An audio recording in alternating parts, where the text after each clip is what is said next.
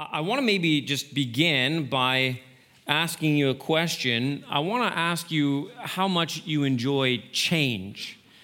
Uh, I think there are some of us who are like, yeah, we're pretty good with change. Some of us are like, we're creatures of habit. We like things to stay the same. We don't like a lot of change. And change kind of throws us off. But I think we all understand that change is just a reality of, of life. It's a reality of our lives, it's a reality of the world we live in. For example, uh, seasons change, right? Um, I mean, we haven't had much of a winter, but praise the Lord for springtime. Uh, praise the Lord uh, that we can have uh, some reprieve from this darkness and the coldness. I can't take it much longer. I'm ready for some change. Uh, lots of things in life change. Styles change. I have uh, two teenage children and one who's a little bit younger, and, uh, and I often love to watch the styles that they embrace that they don't even understand they're embracing. I love that the hairstyles that change, you know, new crazy styles, and they change back to old styles. Clothing styles change. Uh, right now, I'm trying to convince my daughter um, that her, she is beginning to wear things that my wife wore when she was her age and just blowing her mind. She's like, this can't be right. My mom wasn't this cool.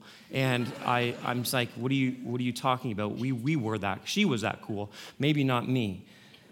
Of sports, lots of change there. Uh, players change on teams, coaches change, hopefully. Uh, teams winning Super Bowls change every once in a while. I hear our taste buds change over time. Maybe you've experienced that in your life. Lots of change in our lives. Change is inevitable. But, but what about people? What about people? You ever hear people say, maybe more in their, their youthful years, I just, I'm, I love you so much, don't ever change. What a horrible thing to say to a 16 year old. Or maybe you've heard accusations in your life, or you've thought this about others you'll never change. Is it really possible for you or for other people to change for the better, for their good? Is it possible for them to become different, to be transformed? No matter your age or your stage of life, change is at the very heart of God's project with you. The very hope of the gospel is that God actually has the power to change us. Amen? It's the thing that we cling to, that we believe in so desperately. But the question is, how does that change happen in our lives? And I think the answer really is a lot of ways. God does a lot of things to produce change in our lives. There are a lot of ways that God does this, but true biblical change begins with a kind of spiritual awakening, a kind of spiritual revival, an awakening in our conscience.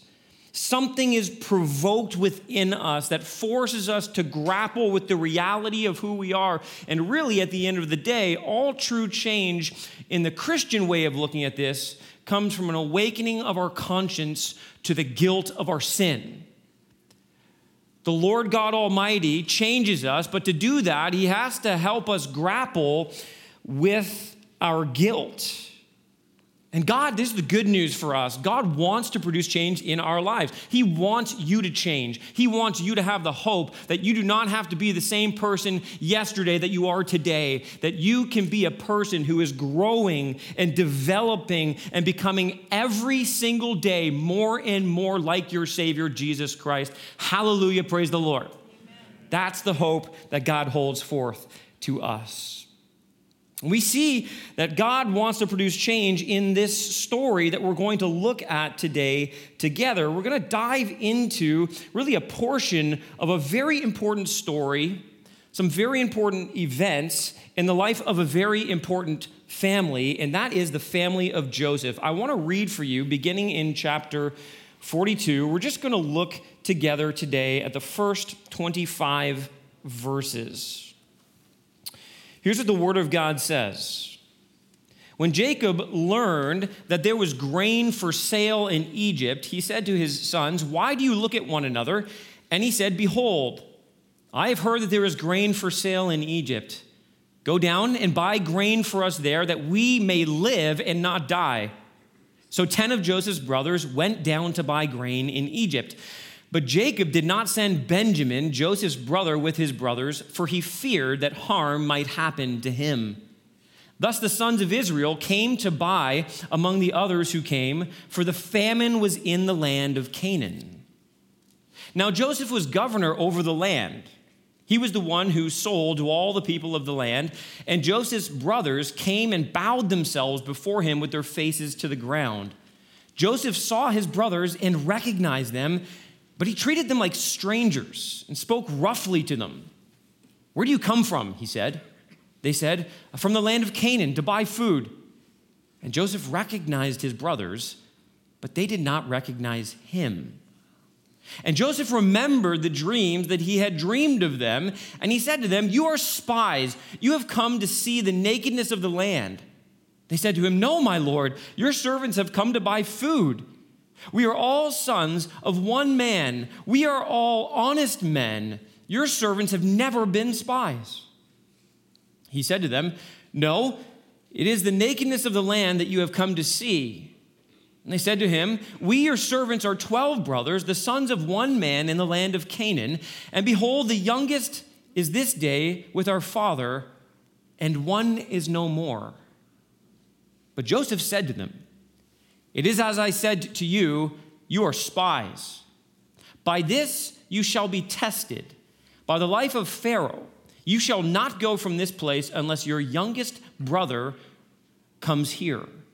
Send one of you and let him bring your brother while you remain confined, that your words may be tested whether this is truth in you.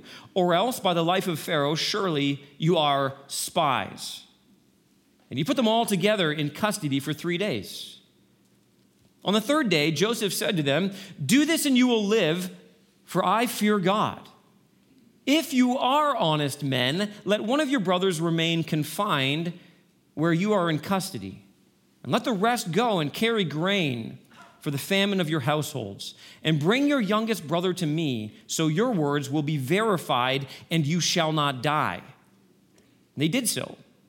Then they said to one another, In truth, we are guilty concerning our brother, and that we saw the distress of his soul when he begged us, and we did not listen. That is why this distress has come upon us. And Reuben answered them, Did I not tell you not to sin against the boy? But you did not listen. So now there comes a reckoning for his blood. They did not know that Joseph understood them for there was an interpreter between them. Then he turned away from them and wept. And he returned to them and spoke to them. And he took Simeon from them and bound him before their eyes. And Joseph gave orders to fill their bags with grain and to replace every man's money in his sack and to give them provisions for the journey. This was done for them. This, if you don't know, the story of, of Joseph and his brothers is really a story about a family that is broken by sin. But in the process of, of being transformed by God, in order for them to ultimately be used by God. You see, God is working out a grand plan in the book of Genesis where he is going to bring redemption to the world. He is looking not just to reconcile this one broken family that is broken by sin, he is ultimately looking to take this one family and reconcile the world back to himself that has been broken by sin. But before God can use these men to help reconcile the world, he needs to first reconcile them. Before they can be used to go out and, and change the world in any capacity, they must first be changed and transformed by the grace of God. And this is true for you and I. If you're in Christ today, you are part of the family of God. And what God is looking to do in you is to take you from who you were and transform you into somebody new. God wants to take you, a transformed individual, and He wants to then use you in His work of reconciliation. He wants you to be an ambassador of reconciliation in the world. In order for God to do that through you, He needs to first do that in you. So here's the question I want to ask today How does God do that? The answer is fairly straightforward. It's by bringing about a spiritual awakening in our lives. And so let's, let's look at the text by asking this question. Let's dig a little deeper. How does God awaken our conscience and help us grapple with our guilt? First, I want you to see that God will challenge us to confront us this chapter, again, we're dropping into a, a story and into the life of this family, but this chapter begins with a famine, which actually helps us kind of pull back into the context. The story of Joseph began all the way back in chapter 37. Joseph is the son of Jacob. Jacob has 12 sons. Joseph is the son of the favorite wife. Jacob has four really wives, and he's the son of the favorite wife, Rachel. He is the favorite son. And all his brothers know this. It's become very obvious because their father has given him this multicolored coat that designates him as the son who will receive the inheritance from the father. He is the chosen son. He is the most loved son, chapter 37 tells us. And it also tells us that his brothers are jealous of them of him and they hate him. So much so that if you know this story, and I'm sure most of you do, I mean, they made a Disney movie out of it for crying out loud. They see their brother coming far off. He's coming to check in on them, sent by the father, and they concoct this plan, right? They are going to murder their little brother. They take him and they throw him into this cistern, into this pit. And then better judgment comes to them, and instead of murdering him, they decide to sell him into slavery where he's going to be carted off down into Egypt. While in Egypt, God blesses Joseph everywhere he goes because God is present with him. He's favored everywhere he goes. He rises up to prominent positions of power, but eventually, he's trapped by his master's wife, Potiphar's wife. And she tries to seduce him. He resists the temptation, but he flees. And as he flees, he leaves his coat behind, and she charges him with wrongdoing. He's unjustly thrown into prison. And while in prison, two of Pharaoh's uh, chiefs who operated in his palace are there the chief baker and the chief cupbearer. And Joseph is, is enabled by God to interpret their dreams, and the dreams come to pass. One of the men is brought back into his position, but he forgets Joseph all of a sudden, Pharaoh has this dream, really two dreams, terrifying dreams that nobody else can interpret. And Joseph is then called forward to give an interpretation of the dreams. He does. And he reveals to us and to Pharaoh that the dreams really have one simple meaning, and it's very, very obvious, right? We know the story. There's going to be seven years of famine, uh, excuse me, seven years of plenty, followed by seven years of famine. And then Joseph says, Pharaoh, you would be wise to select a man of wisdom, somebody who can stockpile and preserve some food and get this nation ready for the famine that's going to come. And here we are right now in the middle of those seven years of famine, God has been faithful to do everything he had promised to do. It's come to pass. Joseph was that man selected by Pharaoh. He is now second in command over all the land. And now Joseph's brothers come to him. And back in chapter 37, if you recall the story, Joseph actually had two dreams, two dreams in which his brothers came and bowed down before him. Here, here are his brothers now bowing down before him. I want you to imagine how bad this situation is. There's a famine that's just kind of wrecked the land. It's so devastating that Jacob, the father of these brothers, says, You need to go and get us food or we're going to die. Now, it's hard for us to fathom this in our context, isn't it? Because we can walk into a grocery store anytime we want and we can get whatever we want. But imagine walking into a superstore or a Sobeys or a Walmart into the grocery aisle and everything is barren nothing left. Or imagine pulling up to a, your favorite drive through and going to look at the order menu and it's blank because there's no food to buy. Or, or imagine you, you picked up the phone and you decided to call SkipTheDishes, and when you, you pick up, they say, I'm sorry, you're gonna have to skip the meal. We don't got any food.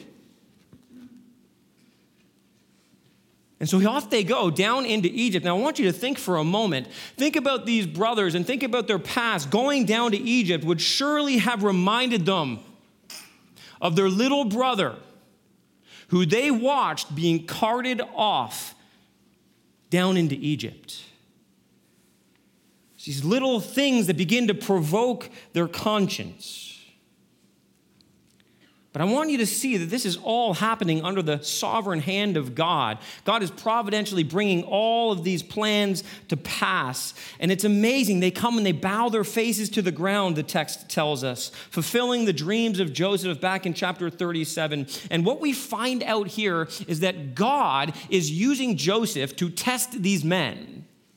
Joseph's kind of like a proxy for God. He's like a mediator between God and his brothers. God is going to work through Joseph in order to really begin to reveal the hearts of these men and begin that process of transformation.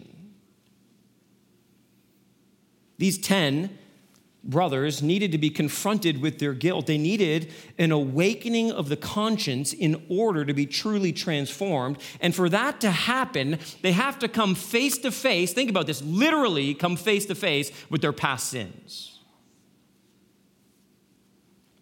It's no small thing that we're told in verse 9 that Joseph remembered his dreams.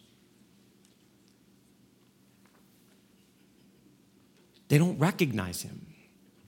And why would they? It's, it's been 20 plus years. Joseph was 17 years old. Think about that when he was sold by his brothers into slavery. He spent 13 of those years as either a slave or a prisoner. He's gone through seven years of plenty, and now we're into the seven years of famine. It is 20 plus years. He's not the 17 year old brother they once knew. He's a 37 year old man who is now second in command over all of Egypt, the most powerful nation on the planet. It's amazing how life circumstances can change. Joseph was unrecognizable. You say, well, how is it possible they didn't recognize him? Again, 20 plus years. But I want you to think these are some Hebrew men, and they're coming and they're standing before the second in charge of Egypt. And you just think about it, he's kind of been assimilated into the Egyptian culture. Uh, he, he walks like an Egyptian, he talks like an Egyptian. They think he is an Egyptian. He's even using here an interpreter to kind of conceal his identity from them. Why? Why is he doing all of this? Because believe me, Joseph is beginning to think about a plan. He is going to test his brothers. This confrontation is intended to reveal the true character of these men. Who are they? Who have they become?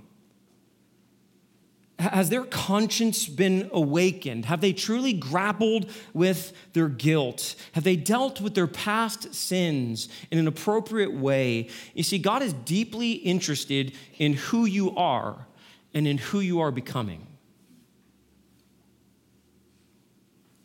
And our lives are, are not, as some people may believe, a series of random events intended to confuse us. Our lives are a series of providentially ordained circumstances intended to change us.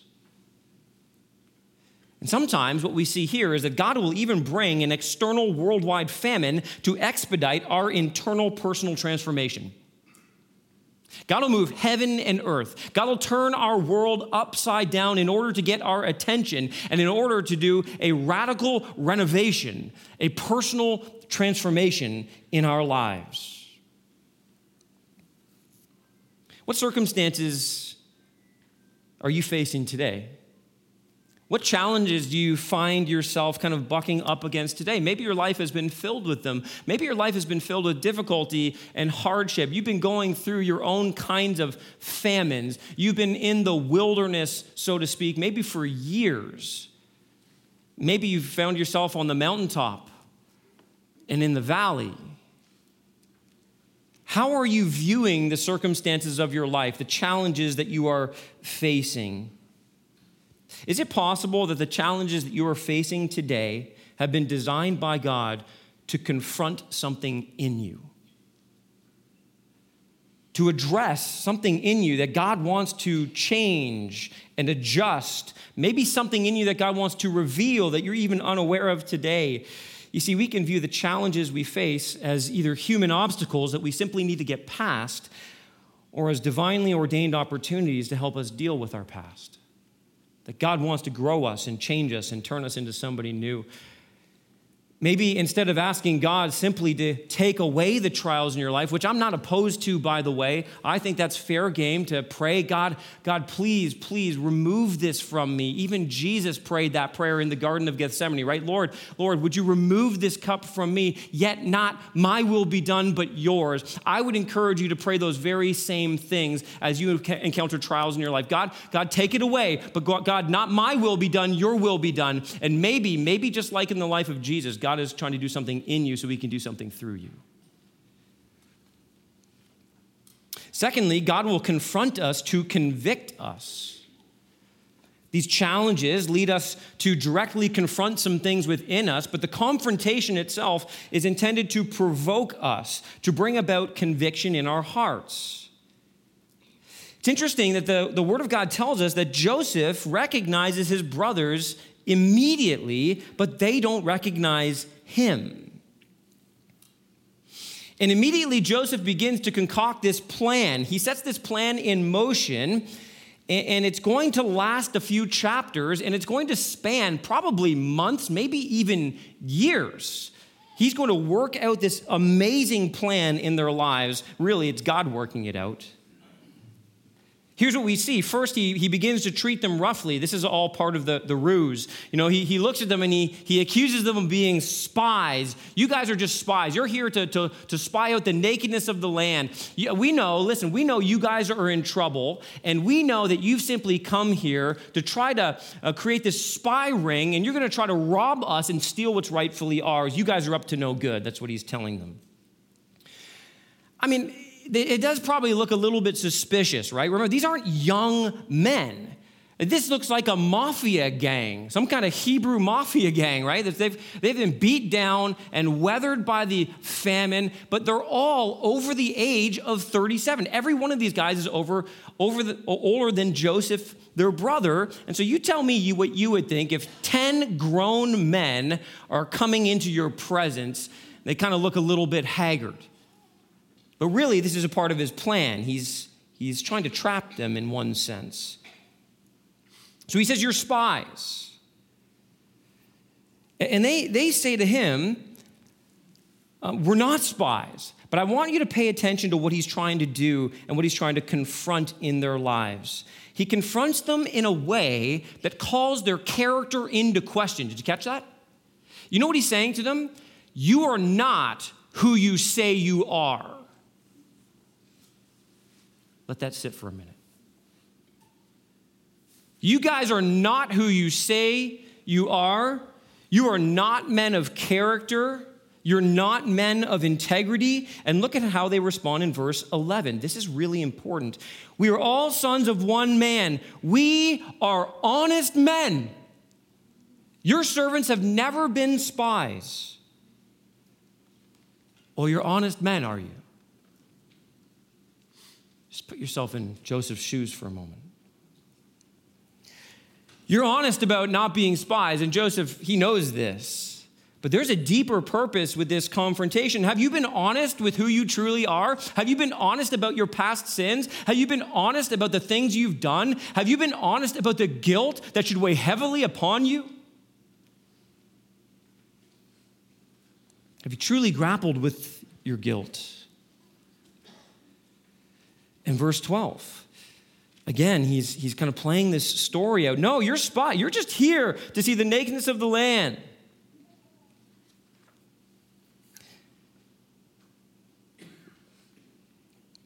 It's quite an elaborate plan that Joseph is unfolding. Joseph is a shrewd man. He's wise. I mean, he was wise enough to be appointed second in command of all of Egypt. He was wise enough to come up with this plan by the grace of God and the wisdom of God to help protect the people of Egypt and really to help save the entire world in the midst of this famine, surely he is shrewd enough, wise enough, smart enough to draw out the hearts of his brothers.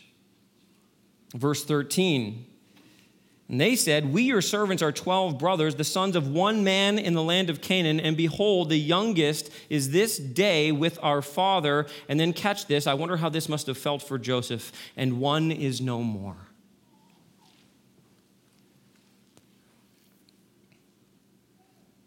That's, a, that's one way of putting it, isn't it? One brother is no more but it also seems like a, a, kind of way of avoiding the reality of what actually happened, of what they actually did. It's a kind of ambiguous or vague way of explaining away the reality that they tried to murder their brother, but instead graciously sold him into slavery.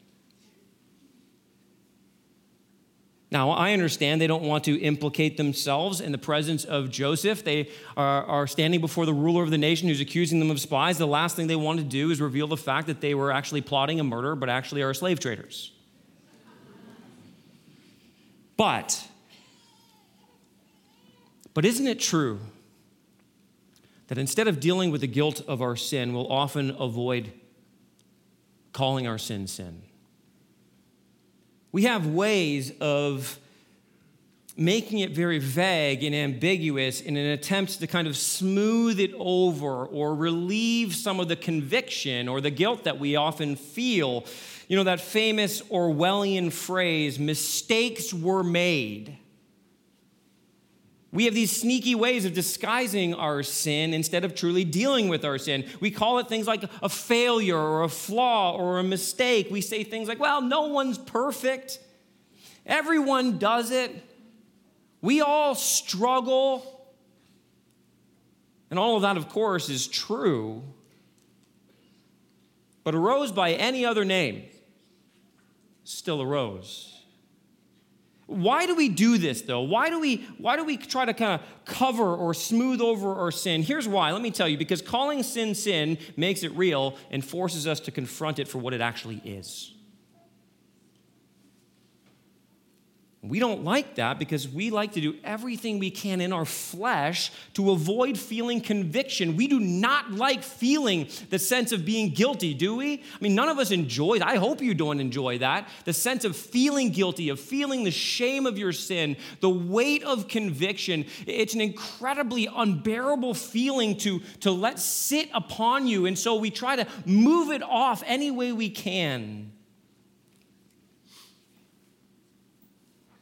And then in verse 14 and 15, Joseph says to them, It is as I said to you, you are spies. By this you shall be tested. Now, if you circle things in your Bible, that is a key word here. It's going to be used in verse 16 as well. You see what God is doing through Joseph. He is testing his brothers. By this you shall be tested, by the life of Pharaoh. He swears by Pharaoh, You shall not go from this place unless your youngest brother comes here. And, and again, what we see here is so fascinating. He's trying to test his brothers to see what kind of people they are. This word for test is the same word used in Jeremiah 6 27, where it says, I have made you a tester of metals among my people, that you may know and test their ways. It's the same word in Psalm 66, verse 10. For you, O God, have tested us. You have tried us as silver is tried. And he's trying to put this in your mind. The Lord is the Spirit of God. He wants you to think about how someone would test metal to see its authenticity and its purity. That's what he's doing here. And the test is so simple go and get your brother, go and get this younger brother. Now remember, this is Joseph's purest brother. It is his only other brother from the same father, same mother. And there's certainly a longing in his heart to see his younger brother Benjamin, but again, there's more at work here. There is a deeper test. Are you the same men who threw me into a pit and sold me into slavery, or have you become somebody different? Joseph is sifting their worth, he's sifting their character.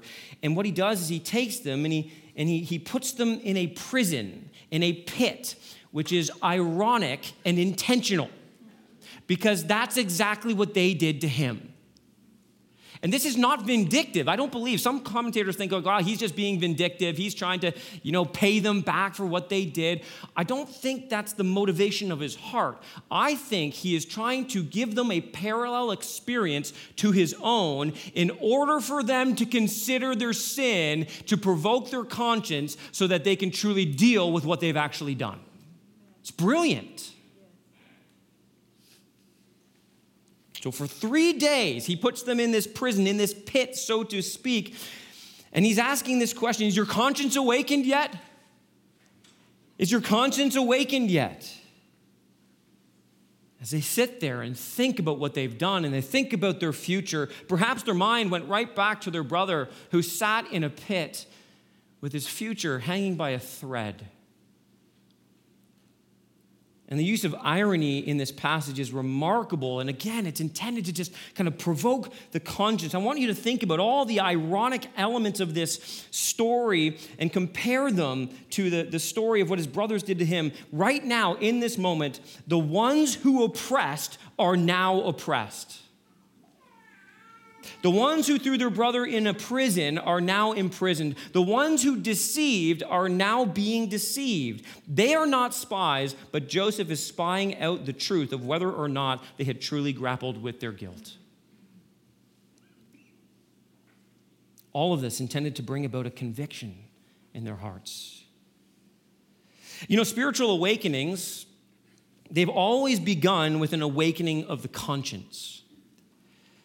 And you can, you can trace this throughout history, whether or not it is a, a, you know, one of the two great awakenings, as they're often called in the, the history of the church, or whether it's personal awakenings, personal revivals in the lives of individual believers. One of the things we constantly see is that they always begin with an awakening of the conscience, with a, a, a newfound understanding of sin, uh, of conviction that they didn't feel before. There are stories of people in the, the Great Awakenings who experience this unbelievable weight of conviction for their sins. And many of them, by the way, they're testimonies of people who, who were, were not, you know, pagans living up in, a, in sin in the world. Many of the testimonies actually come from people like you and me who attended church their whole lives. They sat in churches, they listened to good preaching, they memorized the scriptures, they memorized catechisms, right? They, were there every single Sunday. On the outside, they looked really, really good. They looked put together. They looked like they loved God, but inwardly, they were full of dead man's bones.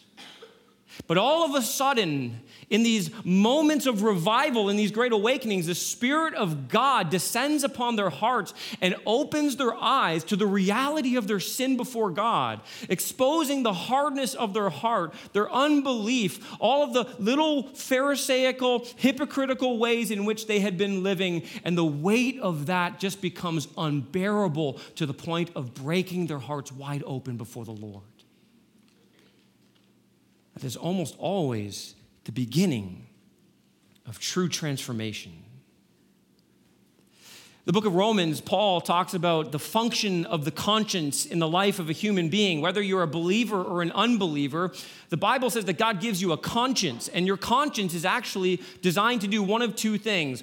It's either going to accuse you of wrongdoing, accuse you of being in rebellion against God, accuse you of being in sin and transgression, or, or your conscience is going to be seared because of repeated patterns of sin in your life to the point where you then begin to excuse sin in your life. So it either functions to accuse you of sin or a broken conscience excuses your sin. And so, the key, if you have a broken conscience where you've been able to live in sin and think that your sin's not that big of a deal, that you know, you, you can call your sin something else to kind of allow you to get away from the conviction you're supposed to feel, the key to spiritual awakening is to pray. Listen, to pray that God makes your conscience sensitive to the reality of what sin truly is and who sin is truly against. It's against the only true and living God the holy creator of heaven and earth. And if you don't confront your sin, you will conform to your sin. And this is what God does with us. Out of love for us, God brings us face to face with our sin in order to produce conviction. Now, conviction, hear this, not condemnation, okay? There's the world of difference between conviction and condemnation. You want to know who comes to bring condemnation to your soul? Satan. Satan comes to steal, to kill, and destroy. And, and, especially if you're a believer here today, listen, we all struggle with sin. We all are, have sinned and fall short of the glory of God. But listen, if you live under condemnation, I need you to hear this. That is the work of Satan, not the work of the Spirit of God in your life. Satan wants you to feel that you are unforgivable. Satan wants you to believe that you will never be able, you will never be changed. Satan wants you to believe that you're beyond the grace of God. But the Spirit of God, the Word of God tells us, comes to convict the world world of sin and of righteousness and of judgment. Amen? The Spirit of God comes to work in your heart so that you know that your sin is real. Your sin is against a holy God, and that God is righteous. And what you need to be in the presence of God is perfect righteousness that you cannot earn on your own, but has come for you in the person of Jesus Christ. And the Spirit of God wants to convict the world, including you, of judgment. That all sin deserves to be judged. It one day will be judged by God in a future judgment to come, or, or it will be judged in the person of Jesus Christ who stands in your place. We need conviction over sin. And the question left here is what will you do with your guilt, with the conviction you feel? Uh, will you numb it like we so often do with other sin? Isn't it funny how we do that? We feel conviction of sin, and instead of dealing with it God's way, what do we do? We run to other sin to help us make us feel better about the sin we're trying to avoid dealing with. Will you ignore it? Will you excuse it? Or will you deal with it the way God calls you to? You see, when God awakens your conscience, He wants to help us grapple with our guilt in the right way because God has our good and His glory in mind. And lastly, what we see is that God will convict us to change us. You cannot be truly changed by God unless you wrestle with the conviction brought by God. In verse 18, notice this on the third day, Joseph said to them, Do this and you will live. Listen, this is true for their physical life. If they, they pass the test, if they go get their brother, they're going to live. But again, there's a deeper spiritual reality at work here. If they really deal with their sin, guess what? They will live and not die. They will find the true source of life and joy and satisfaction. Sin that is excused or ignored always leads us into a kind of death, a kind of destruction. And, and you can think of death like this in a, the spiritual sense death is alienation or distance from the presence of God. The further and further we get away from God, the more and more the kind of spiritual death we encounter and we experience in our lives. When we truly grapple with our guilt, and we deal with it God's way, when we do what He tells us to do, it leads us to life. It leads us to joy. And I want you to notice what he says here. This is Joseph. Remember, he appears to be an Egyptian, but he makes this staggering statement to them Do this and you will live, for I fear God. He is in effect saying, I, I, am not worshiping the gods of Egypt. I am a worshiper of the one true and living God. I am the worshiper of the God who gives life. And the implication here, I want you to hear this. The implication is, I fear God, do you? Do you?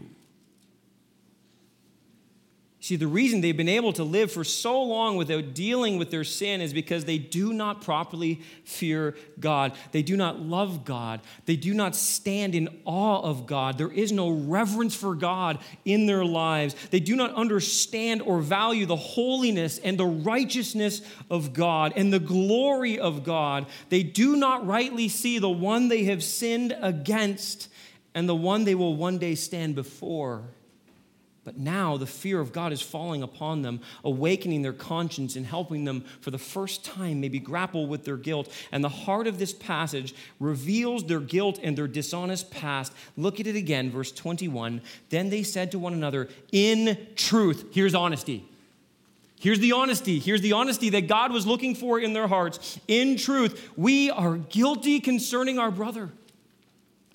You see what they did? They saw their circumstances and they saw the accusations of being spies as God really trying to reveal something more, something deeper.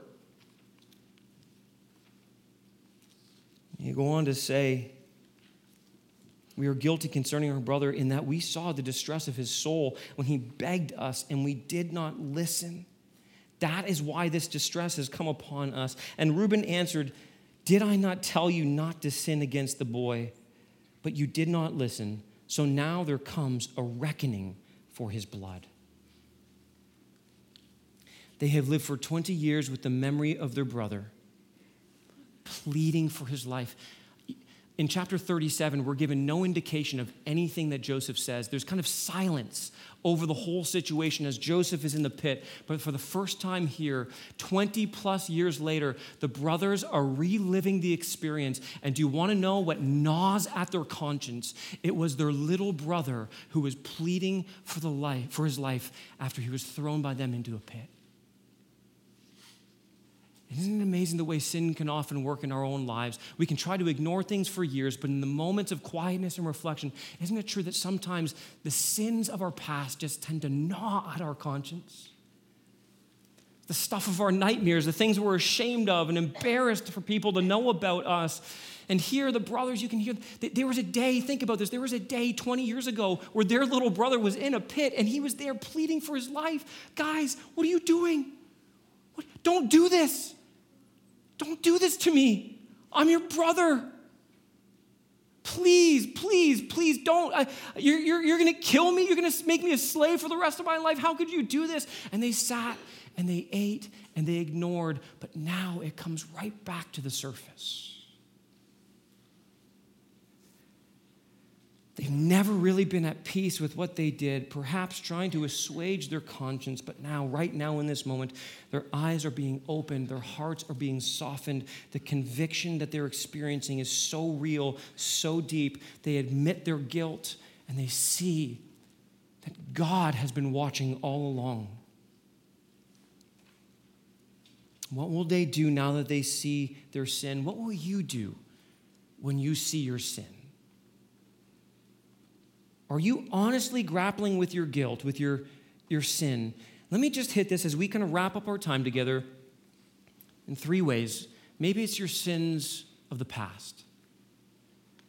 Maybe for some of you in here today, you've, you've, you've never really dealt with the sins of your past.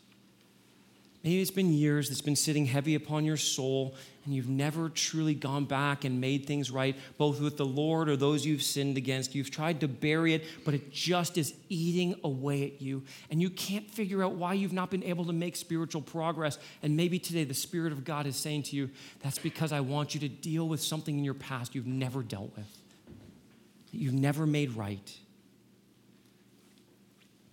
Maybe for some of you, it's sins in the present moment and again, we all have sins, and there's a ton of grace. I want you to see that. There's so much grace, there's so much hope to change, but you cannot change if you're unwilling to look at your sins in the face and deal with them the way God calls you to deal with them. Maybe for some of you in here today, right now, you're living a double life, and you're the only one in the room that knows it.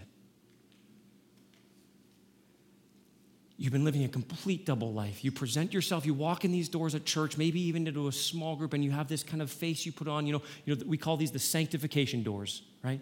You walk in, it's like everything's great, but meanwhile, you're living a life of sin and hypocrisy. And if the people around you knew, they would be shocked.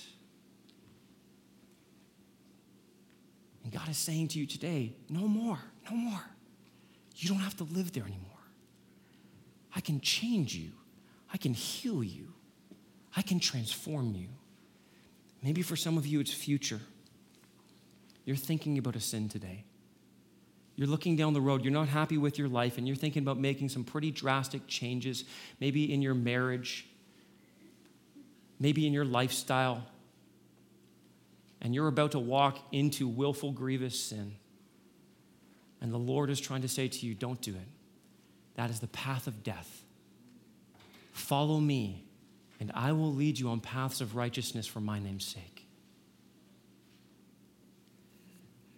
All of us are a sinner in need of a Savior. 1 John 1 7 says that if we walk in the light as he is in the light, we have fellowship with one another, and the blood of Jesus, his son, cleanses us from all sin. And here's the hope I want to offer you today you don't have to walk in sin, you don't have to walk in darkness. You don't have to live today with the sting of a conscience.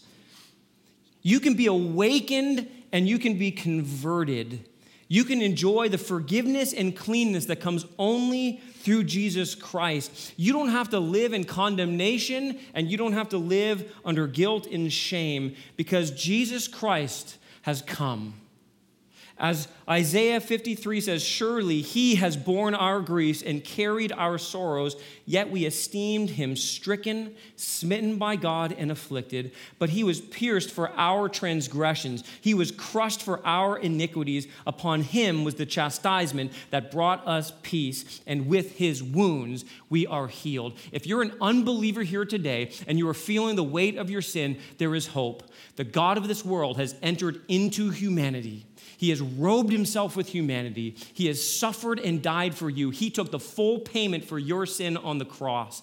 And then he rose from the grave three days later, victorious over death. And he is reigning on high. He lives now and forevermore. And if you believe in him, you can march straight out of death today and right into the life of Jesus Christ. And if you're a believer here today and you have been living in some kind of sin that is not dealt with, if you've been wondering why you're stuck and logjammed in the spiritual life, there's hope for you today. You too can look to your Savior, Jesus Christ, and be reminded that He bled and died for you. He bore your guilt and He took your shame, so that there is now, therefore, no condemnation for those who are in Christ Jesus our Lord. Amen? Let us pray. Father, we thank you we thank you for the gift of grace. We thank you for the way you both awaken our consciences, the way you bring conviction. But God, we praise you for the way you bring healing through the gospel of Jesus Christ.